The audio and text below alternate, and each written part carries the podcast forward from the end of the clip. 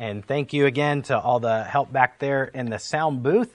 If you're watching on the live stream, I forgot to change the title from last week. It still says New Beginnings, but that was a pretty good message too. If you didn't hear it, you could go back and listen to that one. But this morning, we're going to look at Matthew chapter 25 for our main text, and I'll also read you one verse out of Psalm 101. So if you want to just listen to the one out of the Psalms or turn to both places, Psalm 101, we're going to go ahead and read one verse, and then we'll take a story from Matthew chapter 25. And as I look at the clock in my notes, I'm pretty sure that this is going to be part one of a two part message. And what I want to do is here in the month of January, as we're starting out a brand new year, is I just kind of want to talk to you this morning as a church family. We are going to exposit this text and then we're going to give the main meaning of it and then we're going to focus on one aspect of the parable that is given in Matthew chapter number 25 and consider the fact of faithfulness. What does that mean? How does faith factor into it. And as a church family, as Christians, if we are to see results and be used of God in the long run, God wants us to have faith and He wants us to be faithful, consistently serving Him and doing what He has commanded us to do. Psalm 101 and verse number 6, God says, Mine eyes shall be upon the faithful of the land, that they may dwell with me he that walketh in a perfect way, he shall serve me. Here, the word of God says that God himself speaks and says, Mine eyes shall be upon the faithful. What that phrase means is that the people who God will look to, the people who God will put his blessing and favor on, the people who are to be used by God, God says, I will set mine eyes upon, I will use, I will bless, I will show favor to the faithful. He goes on to say, the faithful of the land, that they may dwell with me, he that walketh in a perfect way, he shall serve me we know from studying the Bible and the Word itself that oftentimes when God refers to His people being perfect and His desire for them to be perfect, He does not mean sinless perfection, for only Christ is sinless. No matter who you are, no matter what position you hold, the Bible says all have sinned and come short of the glory of God. But Jesus was the spotless Lamb of God who took away the sins of the world because He had no sin Himself but rather it speaks to maturity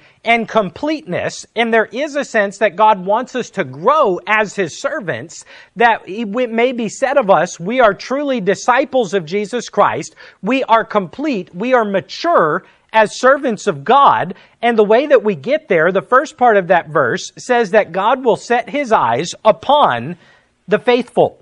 The word in the Hebrew there for faithful, the definition is given as this one of the ways that it is applied of long continuance, steadfast, sure, worthy of belief and confidence. And the Bible is telling that God looks for such to serve Him. God shows favor to those people. When you think about being an employer, and I don't know if anyone in here has experience in management, but when companies are looking for people to hire, it seems especially in this day and age, if you will show up when you're supposed to show up and be able to consistently follow simple instructions, there's a good chance you'll go a long way at the company you show up to work for. Because that seems to be one of the hardest parts is to simply find someone who will show up when they were supposed to show up and will continue being consistent and faithful in service to an employer.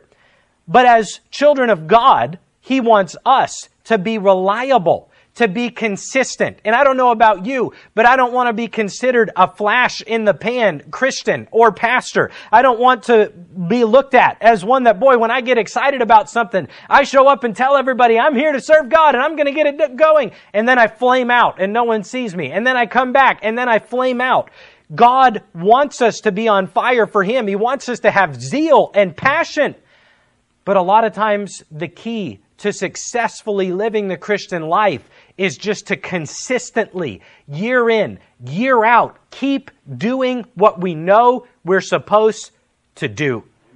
A lot of the Christian life, we wonder, what is the will of God for me? Where am I supposed to live? What area am I supposed to serve in? What has God called me to do? I believe all of those questions will be answered and those things will come if we will simply put one foot in front of the other, consistently and faithfully doing what we already know we're supposed to do. The overwhelming majority of the Christian life, we know exactly what it is we're supposed to do because it is contained in the Word of God. The struggle is battling my flesh and overcoming my sin and my inconsistency so that I could be called a faithful servant of God. I think of my grandfather, my mom's dad, who was not called to be a pastor or a missionary. And he lives in Florida now in his 80s. But year in, year out for decades, he showed up to his small Baptist church. He listened. He said amen. He gave his offering. He taught a class. And God has used his life to see four of his children surrender to full-time ministry and service of the Lord. You want to be used by God. You want to see victories in your Christian life. Sure, let's study the deep things of the Word. Sure, let's do for God all that He calls us to do. But we're going to have to be consistent faithful, of long continuance in the things which we have been taught. It's been said that when God looks for servants and people to use, He looks for two abilities dependability and availability. The Bible actually says that God intentionally oftentimes chooses not to call and not to use the best resources, not to call the people whom we would look at and say, boy, that makes sense that God would do a great work through them. But he intentionally looks for the humble things of the world and the things that are abased to confound the proud and the mighty because God wants to get the glory when God wanted to deliver his people, he went and called Gideon, who was hiding out of fear and threshing the wheat. And the angel of the Lord showed up and said, Gideon, thou mighty man of valor, while he's hiding from his enemies. And then Gideon said, Lord, we've got a problem. Our army is small and theirs is huge. God said, okay, let's send some of yours home and then send some more of yours home. And all the way down till there was 300 people going up against an army that was more than the eye could behold or count. And God caused a confusion to come among the enemies. And what was the brilliant military plan that God used to defeat them? 300 people at night lighting a candle, breaking a pot, and God caused confusion among the Midianites, and they all began to kill each other. God wanted it known. Deliverance did not come because Gideon was some General MacArthur with a great battle plan, but rather victory came because Gideon served the true and living God, and it was God that wrought the victory. So do not be discouraged this morning, whatever your past is, whatever you think it may be that you're missing in the tools, from the tools in your toolbox. God is looking to show himself strong on the behalf of his people. And if you will be available, if you will be dependable, if you will be surrendered to his will, if you will be faithful, God says, mine eyes shall be upon you. I will show you favor and you can see great victories in your life. Your prayers answered, not because of you, but because of the God who's willing to use you. Let's look at Matthew chapter 25. And before we begin reading in verse number 13, we'll look a little bit to the context of these parables that Christ is telling. Way back in Matthew chapter 24, the disciples came and asked Jesus privately, when would the temple be overthrown? What would be the sign of his coming and of the end of the world? Jesus goes throughout Matthew chapter 24 and talks a lot about the end times prophecies. He says in verse 15 and 16, referencing the prophecy contained in the book of Daniel, the abomination of desolation, and how halfway through the seven year tribulation period, the Antichrist will be in the temple and will profane it and proclaim himself to be God. Then he will turn upon the Jews. And Jesus says, let them which be in Judea flee into the mountains. You see, during the tribulation period, the focus in prophecy is always on the Jews being persecuted because I believe the church has been raptured to be with Jesus Christ. So he gives that warning to the Jews.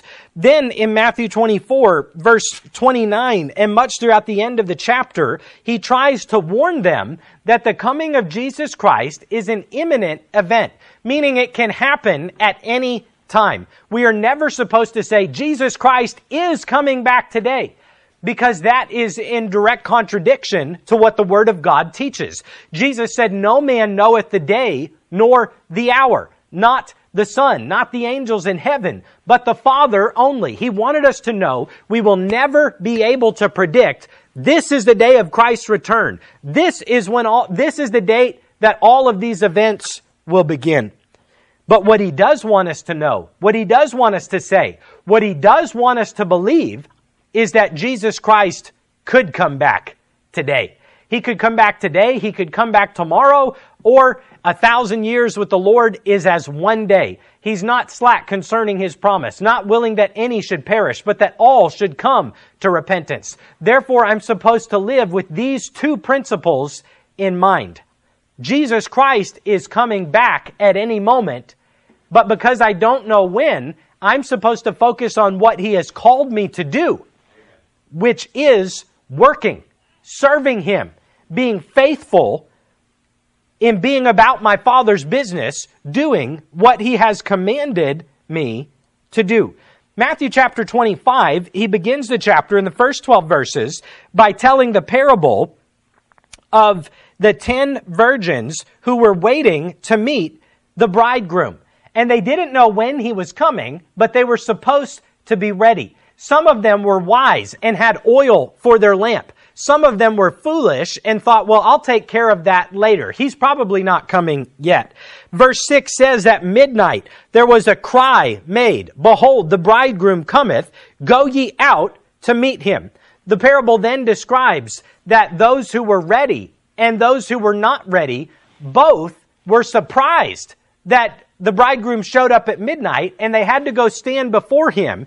And in like manner, what the parable is representing is that Jesus is gone away to heaven. He's the bridegroom. The church is the bride. We don't know when he's coming back, so we're supposed to be ready. And most commentators on the Bible will say that oil represents the Holy Spirit. So the five that did not have oil were unsaved. The five that did have the oil were saved. But notice that both the lost and the saved were surprised when the bridegroom came.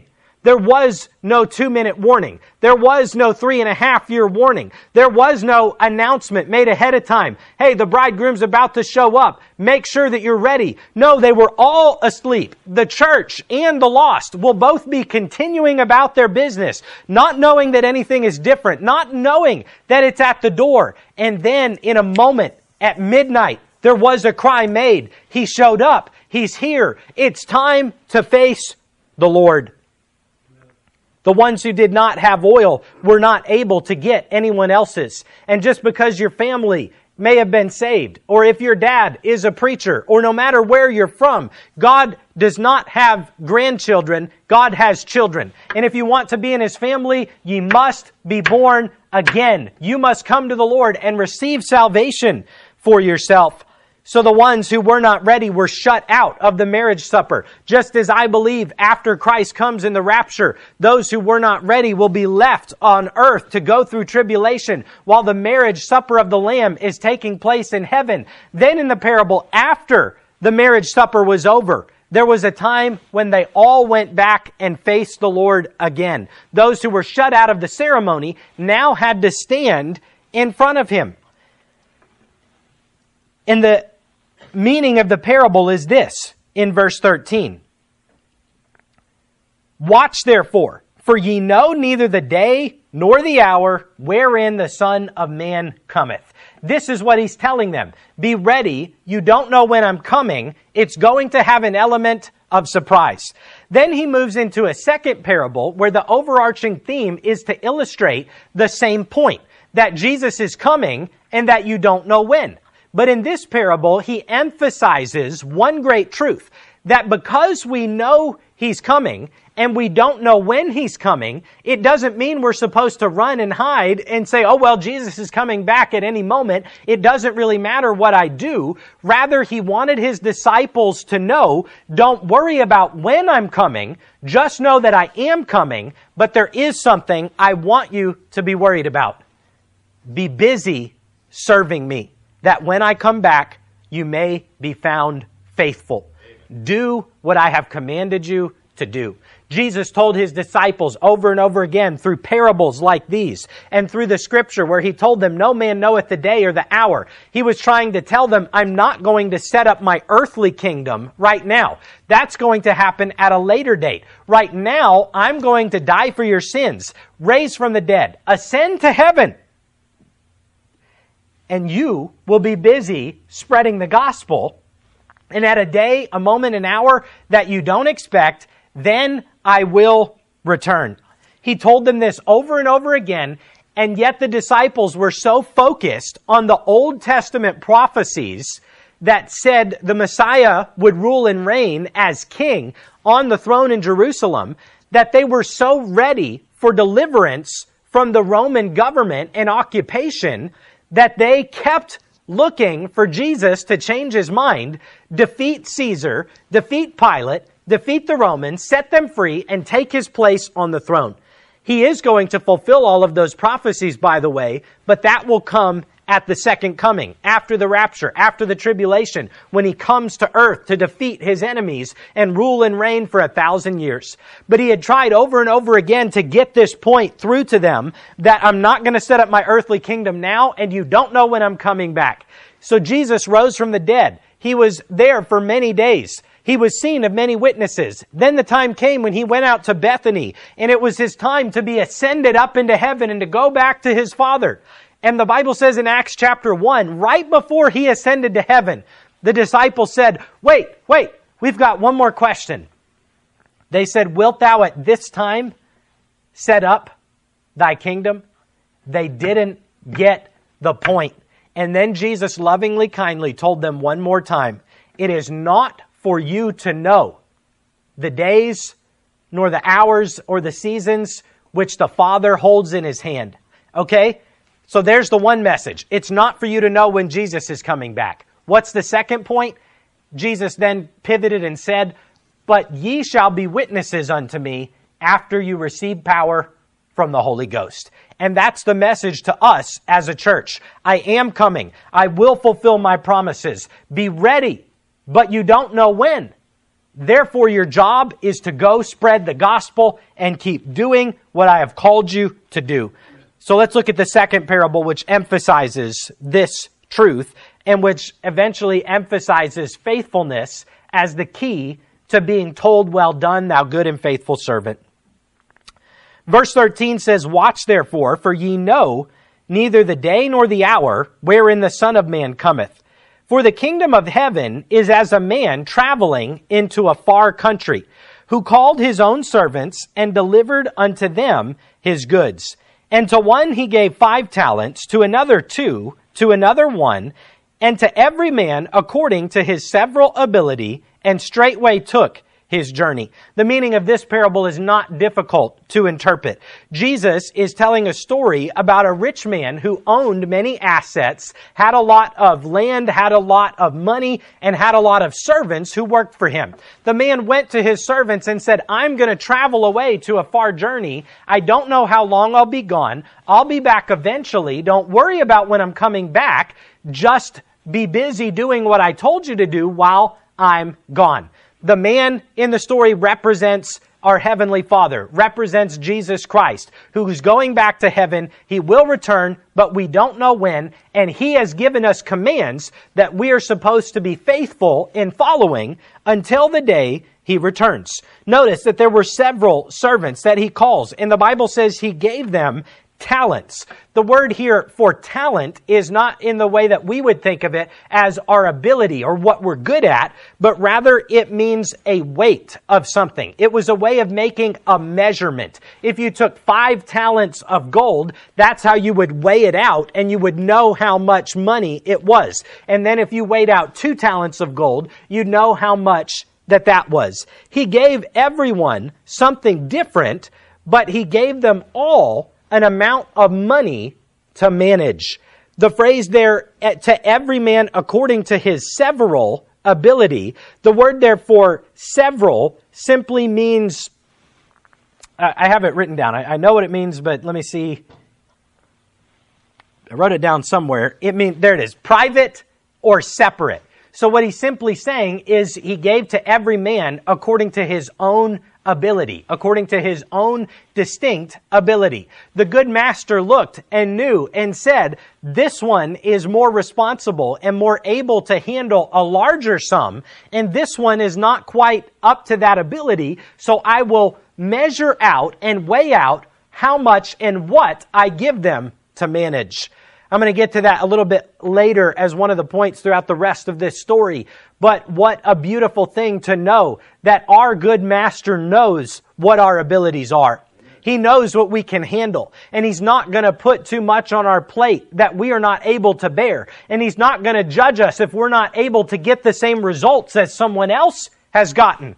He simply will judge us according to whether or not we have been faithful to manage what He has given us. And whether you have the ability to take one talent and turn it into two or 10 and turn it into 20. It doesn't matter what you end up with. It matters if you're being a wise steward of what God has given you. And though money is used in this parable to illustrate the point, and yes, when we talk about stewardship, our money and what we do with it is an important part of how we manage things. It represents so much more than that. It represents our opportunities, our time, our actual talents, our knowledge, the light that we have been given.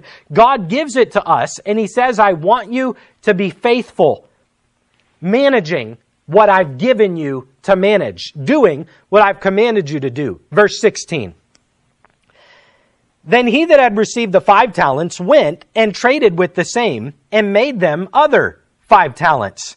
And likewise, he that received two, he also gained other two. There's a separate parable about the pounds, and the phrase is used thy pound hath gained five pounds. That's uh, kind of like us at the end of the holidays, right? That's why all our New Year's resolution is to work hard and to get into shape.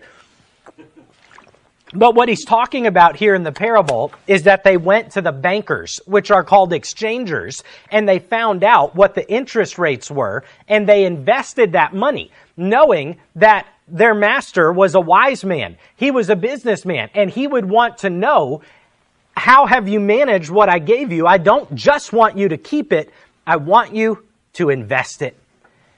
And what God has bestowed upon us in way of blessing is not for us to sit upon and enjoy until He comes back. It's for us to give away, to invest in His kingdom work so that we may see the work of God expanded.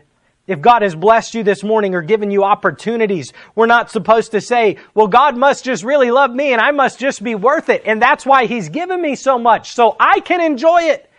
Yes, we can enjoy God's blessings, but we're reminded Jesus Christ said, to whom much is given, of him shall much be required. Sometimes that verse causes me to tremble a little bit with conviction because God's given me a lot. And if you're here this morning, God's given you a lot. We could have been born in a Middle Eastern country where Christians are put to death and the Bible is illegal. But we're here this morning in America with freedom. Many of us our whole life having had the Word of God taught to us line upon line. God has richly blessed us. But part of what the parable also teaches is he will hold us accountable for what we have done with what we were given. He's given us much, and of us shall much be required. A Christian is not supposed to be the resting place of the blessings of God, but rather we're supposed to be a conduit, like you would take an extension cord that hooks into the power source. It's not the source of the power, but its usefulness, its purpose is to hook up to the source of the power and then deliver it to something else. So too God wants us to take His power, His blessings, His teaching, our light, our opportunities and spread it to other people. Give it away. Give the truth away to other people that they may be saved. Give our money away to causes that would please Jesus Christ. Give our time. Give our talents. Give the gospel. This is what God wants us to do to take what we have been given and not sit upon it, but invest it for His kingdom. Verse 17, and likewise he that had received two, he also gained other two. Verse 18, but he that had received one went and digged in the earth and hid his Lord's money. We'll see the reckoning of these servants whenever we come back to closing out this parable and the main points from the text. But it's easy to see two of them were wise, two of them were faithful, but one of them was foolish. One of them was afraid. One of them said, I'll take what I've been given and simply hide it instead of investing it. Notice the next phrase at the beginning of verse 19. After a long time, the Lord of those servants cometh and reckoneth with them. You see, Jesus wanted to illustrate two main points to his disciples. It's going to be a long time before I come back. He didn't define how long long time was because we see the disciples, many of them expecting and living in anticipation that Jesus Christ could come back in their lifetime. Pull phrases from John and Peter and Paul, and you will see that they described it as near, as at the door, as Paul saying, when the rapture happens, we which are alive and remain unto the coming of the Lord. He was talking about the church. He didn't say for sure Jesus was coming back in his lifetime, but he said he could come back in our lifetime. So he didn't want to take off the table the fact that he could return in their lifetime, but he also wanted them to know it's not right now. There's going to be a period in the middle where you're supposed to be busy serving me. Therefore, two truths. Expect the return of Christ at any moment, and while you're waiting, be busy about his service. Be working, be serving, be following the commands that he's given you. Follow the gospel. In in the book of 1st and 2nd Thessalonians, we find people who were shaken and troubled by the coming of the Lord. Then later in 2nd Thessalonians, we find a rebuke to people who were refusing to work and they were going about being busybodies in all of their idleness and time that they had on their hands. And many Bible teachers think that they were so consumed by the, by the idea that Jesus was coming back soon that they were like, ah, it doesn't matter what we do. I don't even need to go to work because Jesus is coming back soon. And the epistle was written to them to know be busy. If you don't work, you shouldn't eat. Yes, Christ is coming back, but be busy doing what you're supposed to do, which is working and providing for your family. Then there was another group of people addressed in 2 Peter where they had to be reminded and the scoffers had to be rebuked who said, Ah, it's been a long time since Jesus said he was coming back. All things continue as they have from the beginning. And they had to be reminded the Lord is not slack concerning his promise, but rather he's patient. He's long suffering. He's not willing that any should perish, but that all should come to repentance. A thousand years with the Lord is as one day, and vice versa. So don't think he's not coming. He will come. This is what we're supposed to remember. He's coming back, and he could come at any moment, but we're supposed to be busy serving him until he does come back because we don't know when it's going to be. Verse 20. And so he that had received five talents came and brought other five talents, saying, Lord, thou deliverest unto me five talents. Behold, I have gained beside them five talents more. His Lord said unto him, Well done, thou good and faithful servant. Thou hast been faithful over a few things. I will make thee ruler over many things. Enter thou into the joy of thy Lord. So many things from that simple verse. We can take great comfort and knowledge in the fact that it is possible to hear well done from God one day. And it's not dependent on us being the greatest achiever that has ever lived. Rather, what does the verse point to? He was a good servant, but he was a faithful servant. And also it says, Thou hast been faithful over a few things, therefore I will make thee ruler over many things. I want to talk a little bit with the time that we have left here this morning. And in about 10 minutes, I'm going to stop wherever I'm at. We'll be out on time and I'll finish this message up next week. But I want to, what I want to talk about a little bit now is the idea of faith and of faithfulness. What does it mean to have faith what does it mean to be faithful, and what does faithfulness mean? The word here for faithful servant in this text means trustworthy. Okay? He said, Well done, thou good servant that I was able to trust. And what he's saying is, I found you consistently doing what I left you to do, which was to manage the talents that I bestowed upon you. The Greek word for faith and the Greek word for faithful are very close, but they are slightly different. The word for faith means persuasion, credence, moral conviction, or belief. Let's look at Hebrews chapter 11.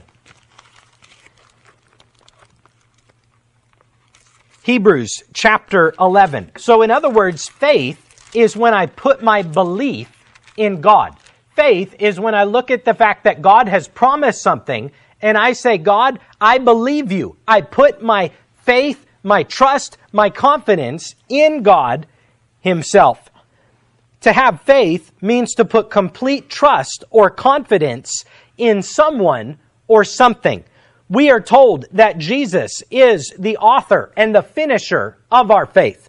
When we have faith, we are putting our faith in the person of Jesus Christ. We are saying, I have complete confidence in Him. I trust Him. I believe that Jesus is God.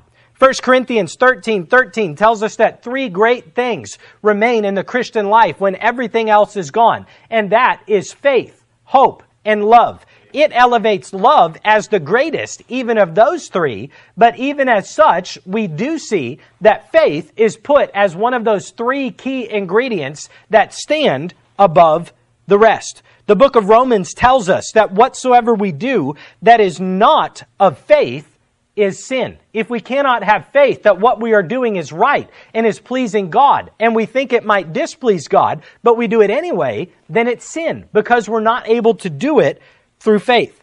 We're told that when we receive salvation, we are saved by grace through faith, and that not of yourselves. It is the gift of God and not of works, lest any man should boast. So, how are we saved? We're saved by the grace of God but we are saved by His grace through the faith that we put in Him when we simply choose to believe God at what God has said. Amen. Hebrews 11, 1 gives us the definition of faith. Now, faith is the substance of things hoped for, the evidence of things not seen. When we say faith, we're not simply saying we have hope, as in that we're hoping against hope. Well, God's never showed up before, but I'm just hoping that he shows up this time. No, when we say we have faith, we say we're putting our complete confidence and trust in God Himself. And though I've never seen God face to face, I have seen evidence and substance that God is real because I've seen Him answer my prayers. I felt Him in my heart. I know what it's like to commune with Him. I've seen His creation. So therefore, because I've never seen God face to face, I still by faith put my faith in him and believe that he's real. I've never been to a place called heaven, but I know that God, whom I have faith in, said that it's real. Therefore, I choose to put my faith in what he said, and I put my faith, despite the fact I've never seen it with my eyes, I put my faith and belief in the fact that heaven is real and that one day I will be there because God's promises are true. Verse 2 goes on to tell us that by faith the elders obtained a good report. And the rest of the chapter, all 40 verses, one of the most famous in all of the Bible, is a detailed description. The lives of Old Testament believers over and over again talks about what God did through their life. And it says they did it by faith. They achieved it by saying, I believe God. I choose to put my faith in Him. Because I believe God, and because I believe God will do what He promised, I will obey what God has told me to do. Verse 3. Through faith, we understand that the worlds were framed by the Word of God, so that the things which are seen were made of things which do appear. By faith, Abel offered unto God a more excellent sacrifice than Cain, by which he obtained witness that he was righteous God testifying of his gifts. And by it, he being dead, yet speaketh. Even Abel and even Abraham. It said of Abraham, Abraham believed God, and God counted it unto him for righteousness. In the Old Testament, they were not saved by works, they were saved by faith. Looking forward to the Messiah, looking forward to the event of the cross through shadows, and the same way that we now are saved by faith, looking back on the cross, knowing every detail. 1 Corinthians 15 says that if there be no resurrection, then all those saints in the Lord which died before us are perished because there would be no hope for David or Abraham or Noah or anyone if it were not for faith. Faith in God. Verse 5 By faith, Enoch was translated that he should not see death and was not found because God had translated him. For before his translation, he had this testimony that he pleased God. The Bible tells us in the Old Testament about Enoch that he walked with God and he pleased God. And the Bible says that one time Enoch went and he walked with God and he was not, for God took him in a precursor of what the rapture will look like. Basically, the Bible describes that Enoch was walking and talking with God, and God said, You know what? Let's just finish this up here. And without him ever dying, he took Enoch and translated him from earth straight into heaven. Amen. And it was done by faith. Why did he please God? Because he had faith. He believed in God. And by the way, the book of Jude tells us that Enoch, in his day, though it's not recorded in the written word of God, Enoch prophesied to his generation and said, Behold, the Lord God cometh with ten thousands of his saints to judge the earth. And that's what's going to happen at the end of the tribulation period. God's going to come back and the armies in heaven who are clothed in with white robes in the righteousness of God are going to come with him. And Enoch was preaching about that all the way back in the days before the flood. Hence, one of the reasons as he preached about end times, as he was taken in a picture of the rapture, I personally think he'd be a pretty good candidate for one of those two witnesses who will come in Revelation and preach during the first three and a half years to the world and convict them of their sin. Verse 6 then tells us this about faith. But without faith, it is impossible to please Him. If you want to please God and you do not have faith, it's impossible. Why? Because it's the way that God has ordained it. He wants us to believe him at what he has said. Like Thomas, who said, I will not believe Jesus is rose from the dead until I see the nails in his hands, the nail prints in his hands. When Jesus showed up to Thomas, he walked to him and he said, here they are. And Thomas was broken and he said, Lord, I believe. And Jesus said, You believe because you have seen, but blessed are those who believe yet have not seen. What was he telling him? He was saying, Thomas, you believed I was the Messiah. I told you I was going to rise again. You should have believed by faith, not because there was no evidence, but you should have taken the evidence and substance that this Messiah who rose the dead and healed the sick was going to raise from the dead like he said he would. This pleases God. Without faith, it is impossible to please Him, for he that cometh to God must believe that He is, and that He is a rewarder of them that diligently seek Him. How are you going to come to God if you don't believe that God exists?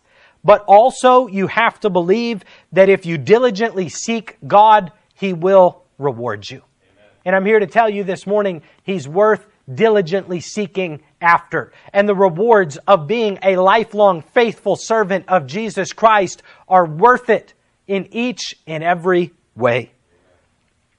Two more verses. Verse 7 By faith, Noah, being warned of God of things not seen as yet, moved with fear, prepared an ark to the saving of his house, by the which he condemned the world and became heir of the righteousness which is by faith by faith, he said to the world, and the New Testament, by the way, calls him a preacher of righteousness, meaning he proclaimed the message of God. He proclaimed the righteousness of God. And he said, guess what?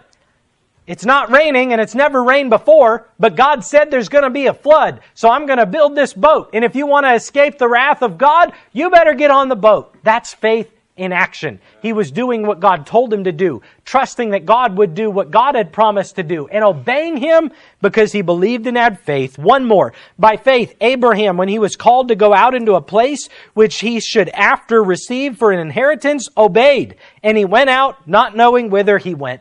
What a beautiful picture of faith. God said, Abraham, I've got a promised land for you. Okay, great. Where is it? I'm not going to tell you. Just get up and start going.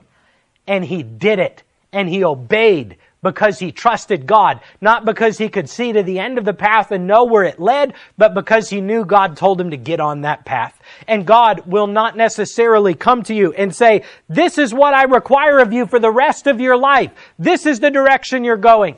And by the way, if he did that, it might overwhelm us. He might not want us to know what we're going to face next year, next week, or 10 years from now. Rather, His grace is sufficient day by day. But what He will do is give us enough light to take one more step. Amen. And if I will take that step, He'll show me where the next one comes. Be in action, be moving, be serving God because we have faith and because we believe in Him. The definition of faith is believing God. We trust He will do what He said. Therefore, we choose to obey what He told us to do, believing He will do what He said. Two thirds the way through the first page of three pages, and I'm just now getting to the good part. So I hate to stop now, but we'll do a tease. If you want to hear the good part, you're going to have to come back next Sunday. Let's have a word of prayer. Lord, thank you for all that you've done for us. Thank you for the blessings that you've bestowed upon us. God, be with us in the new year. May we be found faithful. And that's what we want to start out next Sunday talking about is as a church, what are we supposed to be doing? How are we to be found faithful? And is it up to us to achieve the work? Is it up to us to build the church? Or do we simply by faith serve you and trust that Jesus will build the church as he said? Yes, we believe Jesus will, but we also have to be doing what you told us to do. And as we've talked at the end of the message about defining faith, Father, may we place our faith in you, for it is well founded. And as we have faith in you, may in 2022 we be found faithful, having long continuance, consistently, day by day, week by week, month by month, year by year, doing what the Bible commands us to do, so that one day we may hear, Well done, thou good and faithful servant. I don't know what you want to do in Plano. I don't know what you want to do with the people here this morning, but I do know if we want to achieve your riches, your victories, what you want to do through us spiritually in our life, we're going to have to be found faithful.